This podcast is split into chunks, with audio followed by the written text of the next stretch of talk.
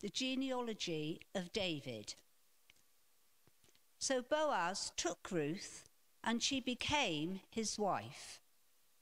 Then he went to her, and the Lord enabled her to conceive, and she gave birth to a son.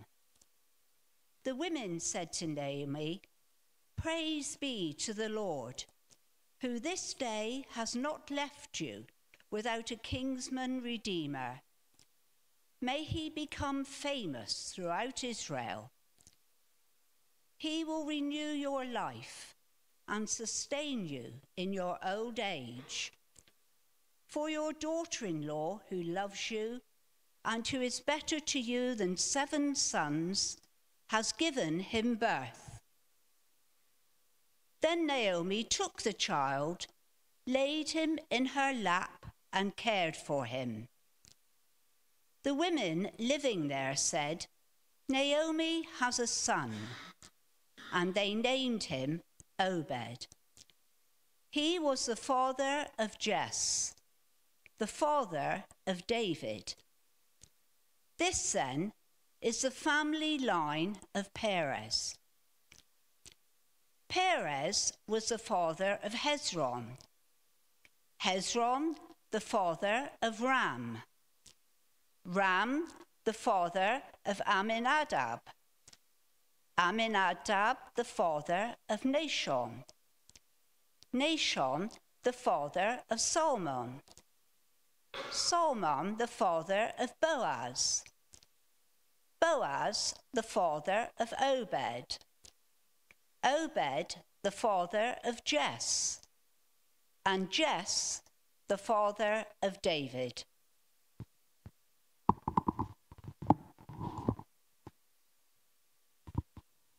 Thank you, Judith. I'll invite Jon up now. He's going to speak to us on that passage.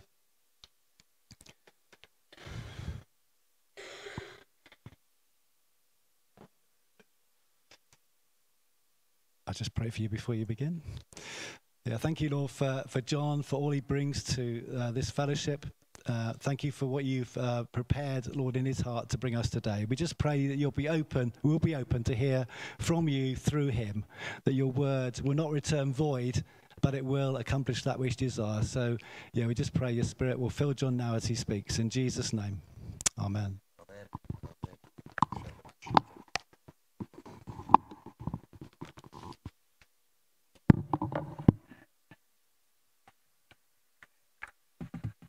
Uh, be with you uh, and uh, preaching again today.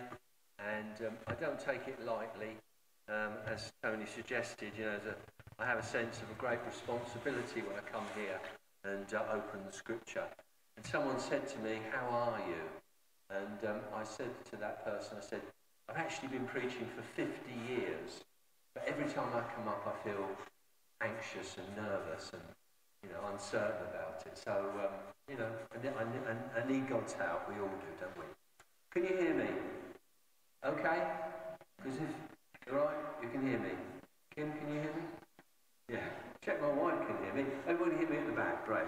Okay, now we've had the passage read to us from the book of Ruth, and it also kind of connects with Matthew chapter 1, verses 1 to 6 which is another genealogy, and we won't read it, but I will refer to it. I thought we were going to give Judith a round of applause for getting all those names right. She did very well, didn't she?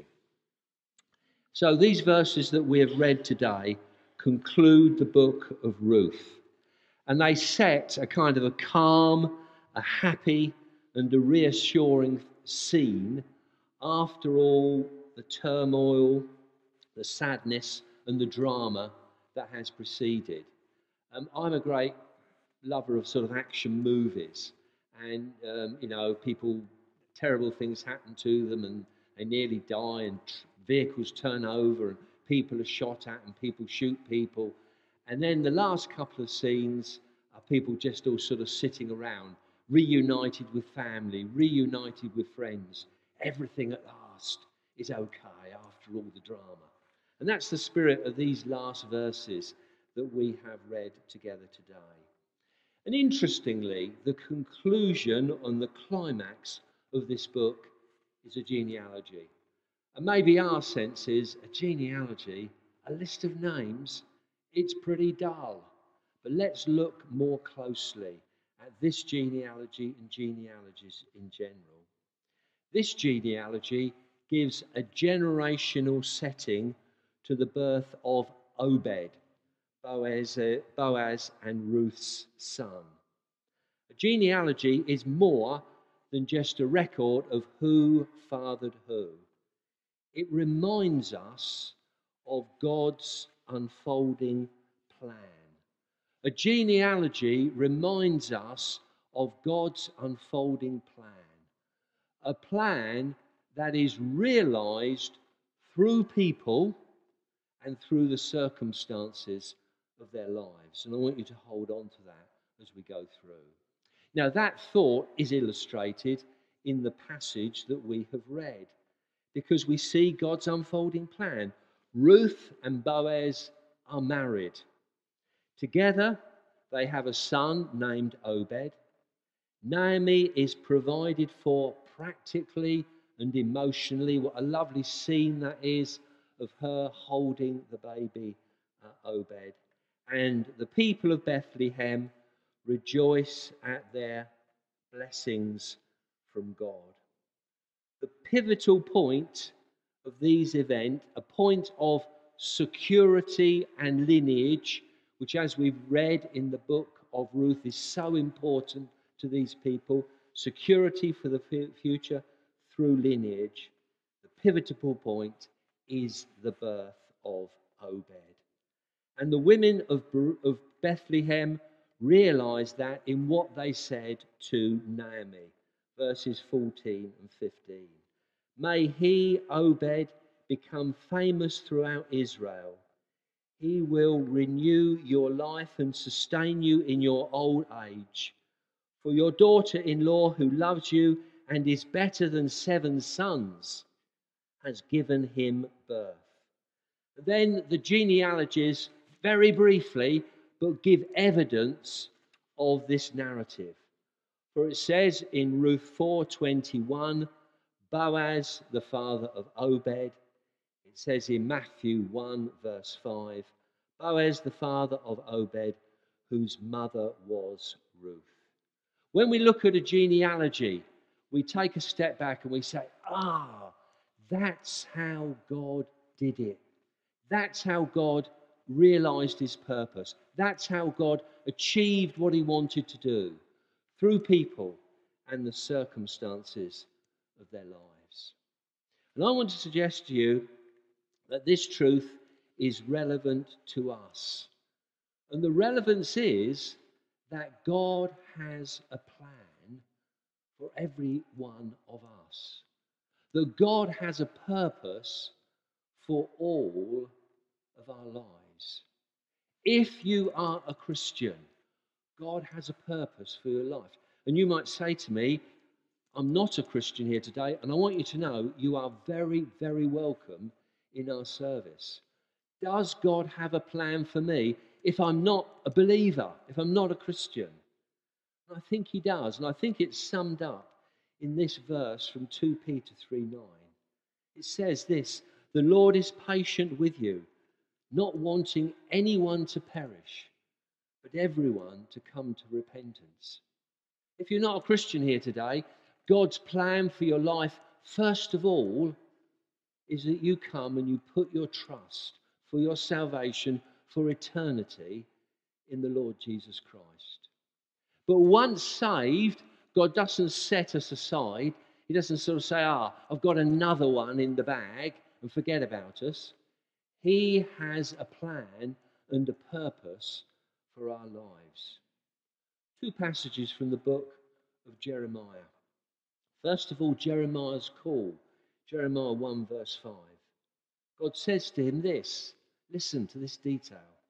Before I formed you in the womb, I knew you. Before you were born, I set you apart. I appointed you, I have a purpose for you it is to be a prophet to the nations.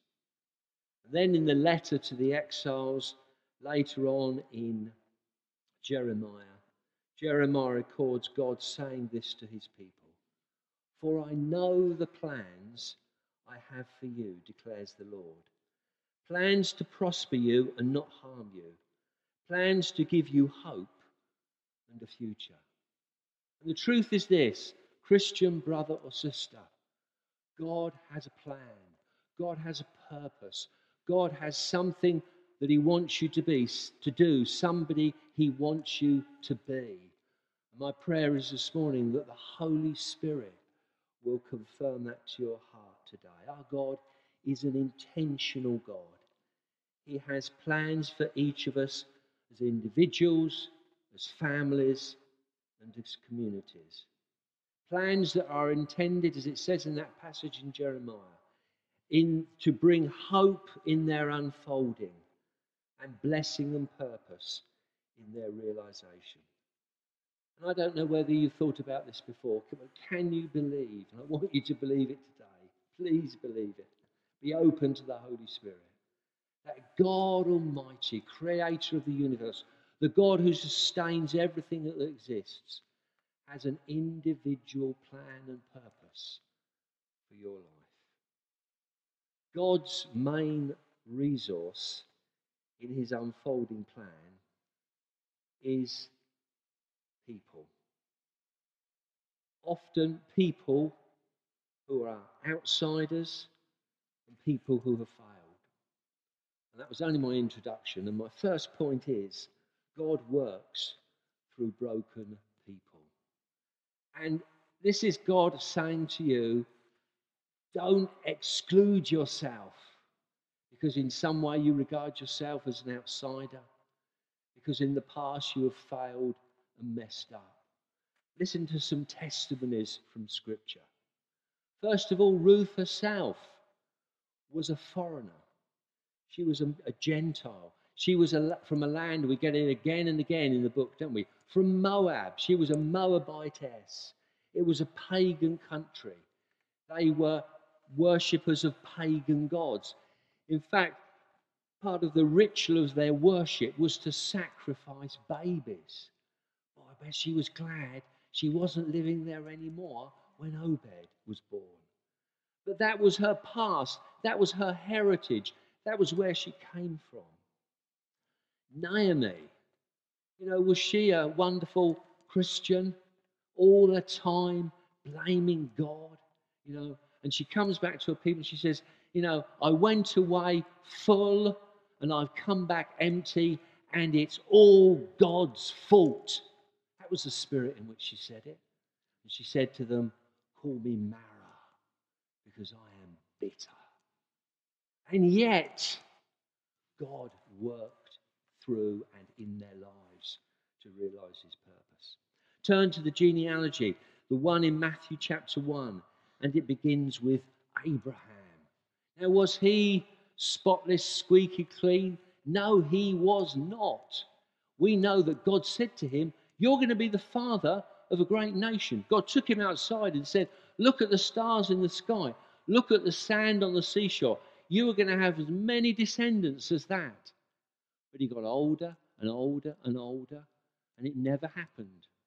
Well, it did happen, but it hadn't happened to that point. And he said to himself, I need to do something about this. So he slept with his wife's maidservant and fathered Ishmael. That wasn't God's plan. He messed up. And yet, God used him greatly. Also, in that uh, genealogy, we have reference to Judah. Judah fathered Perez with Tamar, his daughter in law, who seduced him, pretending that she was a prostitute. Question What was she doing seducing him? Question What was he do doing looking for a prostitute? That's not very godly, is it? So these are people who messed up and got it wrong, but God still used them. Rahab, we know, was a prostitute. She was Boaz's mother, but God used her. King David, also in the genealogy, took Bathsheba, another man's wife, slept with her, and then when she became pregnant, murdered her husband in the front line of battle. This is the caliber of people. This is the character. This is some of the things that these people in the genealogy have done. And yet God used them. Yet God worked through them to realize and achieve his purposes. Sometimes it's people's background. Sometimes it's things that they have done. Nevertheless, God works through them to realize his purpose. And in fact, when you take a step back, you realize that each one of these people is ultimately a testimony of God's grace and God's love and God's power in their lives. Sometimes God even uses the product of a person's failure to realize his, pers- his purpose. Abraham's son Ishmael, not the child of the promise, for I think 13 years later, Isaac came along, who was the child of the promise and from whom uh, the Jewish nation uh, descended. But Abraham's son by the maidservant, Ishmael, not the child of promise, but became the father of the Arab nations. The union between David and Bathsheba produced Solomon, not of the stature of his father, but a great king. God sometimes uses even the very errors and mistakes and faults themselves to realize his purposes. Listen to the scripture on that subject, a familiar verse. And we know that in all things God works for the good of those who love him, who have been called according to his purpose. Romans 8 28. This verse is not an encouragement to sin. It's not an encouragement to recklessness. But it says this that God is able to turn all things, including our failures, into something for our blessing and for His glory. And I believe God wants to speak into the hearts of men and women here today. God wants to says, do not write yourself off. Do not exclude yourself because of your background or because of something you can do, you have done. God can use you. God has a purpose for your life. And I want to get ahead of this voice because you know that one of the titles for Satan in the Bible is the accuser of the brethren. And when God speaks a positive word about how he's going to use you and about how he's going to use you to fulfill his purpose, Satan steps in, the accuser of the brothers and the sisters, and he says, Every other Christian, but not you. Do you know what you've done so bad, God can't use you? Do you know that kind of background that you came from? It's marred you, it's stained you. God can't use you. Brothers and sisters, do not listen to the accuser of the brothers and the sisters, not just the accuser of the brethren. You know, Listen to God who says, I can use you, whatever your background, whatever, however you have messed up. I have a purpose to fulfill in your life. Second point, you're still with me? Hot, isn't it? Don't fall asleep, okay? I'll have a few things to throw if I see people falling asleep. God works through divine and human partnership. Now, I expect you know that we sort of talk about theology and have grand titles for things. But we talk about salvation, that's when we become a Christian. And we talk about sanctification, and that's in a, in a way the process of living the Christian life, hopefully day by day becoming a bit more like Jesus. What I'm about to say falls into the category of sanctification, living the Christian life. The high point of the book of Ruth, I think, as we read these verses, is the birth of Obed. Now, excuse me, what precedes it? Verse 13. Then he, Boaz, went into Ruth, and the, the Lord enabled them to conceive, and she gave birth to a son. Quote, the Lord enabled her to conceive. God gave them Obed. God gave them a son. It just reminds us, you know, conception is more than a biological process, it is the working out of the will of God. But before that, they slept together, they had sex. What we see is this human action and divine purpose work to a, together to achieve God's will. Fundamental to the issue of God's providence and fulfilling his purpose are these three things, I believe. First of all, God is sovereign. God is all powerful. What he wills will happen. Secondly, human choices do not ultimately thwart the purposes of God. If God is going to do something, no man or woman and the choices they make can stop God from doing it. And yet, the truth is this human action and choices do seem to have an effect on outcomes. How do we million, thousand million dollar question. How do we reconcile free will, our choices, with God's sovereign purpose? Now, we've spent lots of time in our life group, haven't we? Wrestling with this question. How do we reconcile free will, our actions, with God's sovereign purpose? could I just share with you something that I have learned?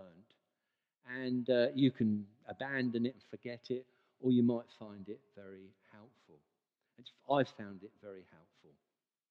I want to introduce you to a word which is the word antinomy. It's a scientific word, but it has been used uh, in Christian theology. And there was a guy, I think he's probably dead now, someone will tell me different if, if, if I'm wrong and his name was J.I. Packer, and he wrote a book called Evangelism and the Sovereignty of God. And he used that term antinomy, and it means two things that are equally true and yet they look irreconcilable. Two things that are true but they look irreconcilable. And I think if you look at the scripture, you will see that there are a number of antinomies. One is this Jesus is fully God and fully man. Two truths that look irreconcilable, but they are both true. Here's another one that God is a God of love, yet also a God of justice and wrath. Both true, but they look irreconcilable. How do we apply that to this subject? Well, both these things are true. They don't, they look irreconcilable. We can't find a resolution. We can't find an answer. We can't give a definitive word as to how they coalesce together or work out, but they're both true. God is sovereign and his will will be realized. That's one. Two, we have free will we can make choices and decisions that may well affect the outcome. What this is saying is both these things are true, and mature Christian living is to live with the unanswered question, to live with the tension, to believe them both, to live in the light of them both, to worship God, to praise God, to get on with our Christian lives, believing both is true but to be satisfied that we don't have all the answers. We can't reconcile the two together. We can't find, as it were, their meeting place. And I want to say to you that I think that's mature Christian living. I tell you, as I say, I've been a kind of an evangelical, not kind of, but an evangelical, you know, all my Christian life. One of our problems is we want to cross every T, we want to dot every I. We love answers to everything. We love sewing everything up all neatly, don't we? But we can't always do that. And I think what he says here about the antinomy two things that are equally true, yet look here and so irreconcilable, are a way of looking at this difficult subject. David says in Psalm 51 The sacrifices of God are a broken spirit, a broken and a contrite heart. O God, you will not despise. David is saying, and you know, he was one of the people who messed up pretty badly. David is saying, what pleases God is a human spirit or a will that is bent, that is subject to what God wants. That is, someone who, before they exercise their free will, that's what we've been talking about, before they exercise their free will or make a choice, says, What will please God? In other words, in the words of Jesus, not my will, but thy will be done. I believe God is saying to us, make sure that in the exercise of your will, you are not pulling against God. I always think of it as a, uh, you know, rope. What's it called? Tug of war. Thank you very much. Here all way. Think of it as a tug of war. You know, God is on one side of the rope and I'm on the other. If I just selfishly do what I want again and again, I'm going to find I'm tugging against God. But this is saying, hey, make sure you're on God's side. Make sure you're pulling God's end of the rope. Not my will, but thy will be done. And I want to say to you this you, may, you be the judge of it, whether it's true. I don't think the saddest people are people who are not Christians. I think the saddest people are people who are Christians but are pulling the rope against. Who know that as they live their lives, God is going in one direction and they are going in another. And they feel no peace. It's hard to feel loved. They feel no purpose. They feel no security because constantly there is tension between them and God. Those are the saddest people. Maybe that's you here today, and you need to just do it. Do it. Drop your end of the rope and get round God's side and pull with Him. God works through broken people. God works through divine and human partnership. And thirdly, God works through faithful people. Do you know there's a tendency when we look at these genealogies to focus on the superstars, people who in God's plan did great things. And if we look at the one in Matthew chapter 1, we've got Abraham, Isaac, and Jacob, the great patriarchs of the Jewish faith. And uh, we can focus on them and the great things that they did and the way they built uh, the great nation. We can focus on David, the greatest king of Israel, Solomon, the king who built the first temple. But if you look at those genealogies, there are people called, there's a guy called, I guess it's a guy, Abiud, Azor, Matthan. Maybe some of those folk didn't do very well. Some of them did well. Some of them achieved God's purposes, allowed God to work in their life. And they were, they're not great names, they're not down for achieving great things, but they were just faithful followers of God. For most of us, we will not be called to do great things, but we will be called to be faithfulness, to be faithful. Jesus talks about faithfulness in these words. He says, Love the Lord your God with all your heart, with all your soul, and with all your mind, and with all your strength. He's talking about loving God with every part that makes us up, having a right view of ourselves, and loving our neighbour. God uses ordinary people. What does He ask of us? He asks us to be faithful. Doing that, loving the Lord your God with all your heart, your soul, your strength, your mind, and your neighbor as yourself.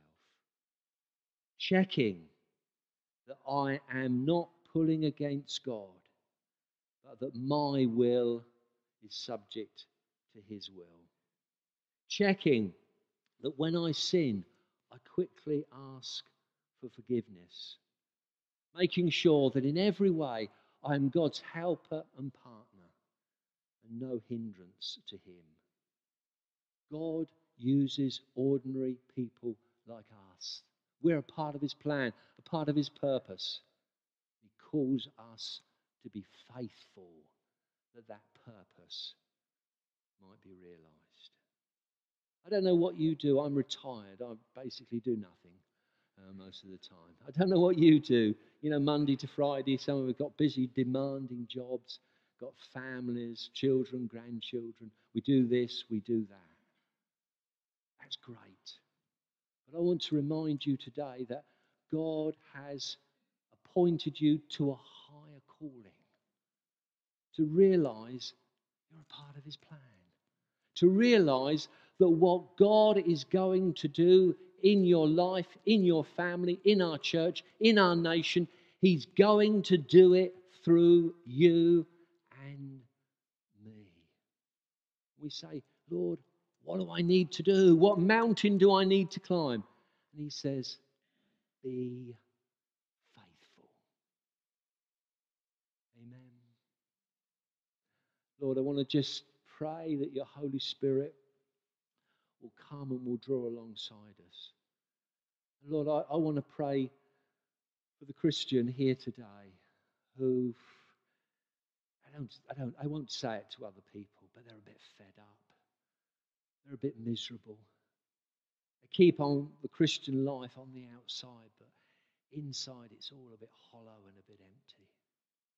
Lord, I just pray that you'll come to that man, that woman, that young person today and revigorate them, reignite them by your Holy Spirit.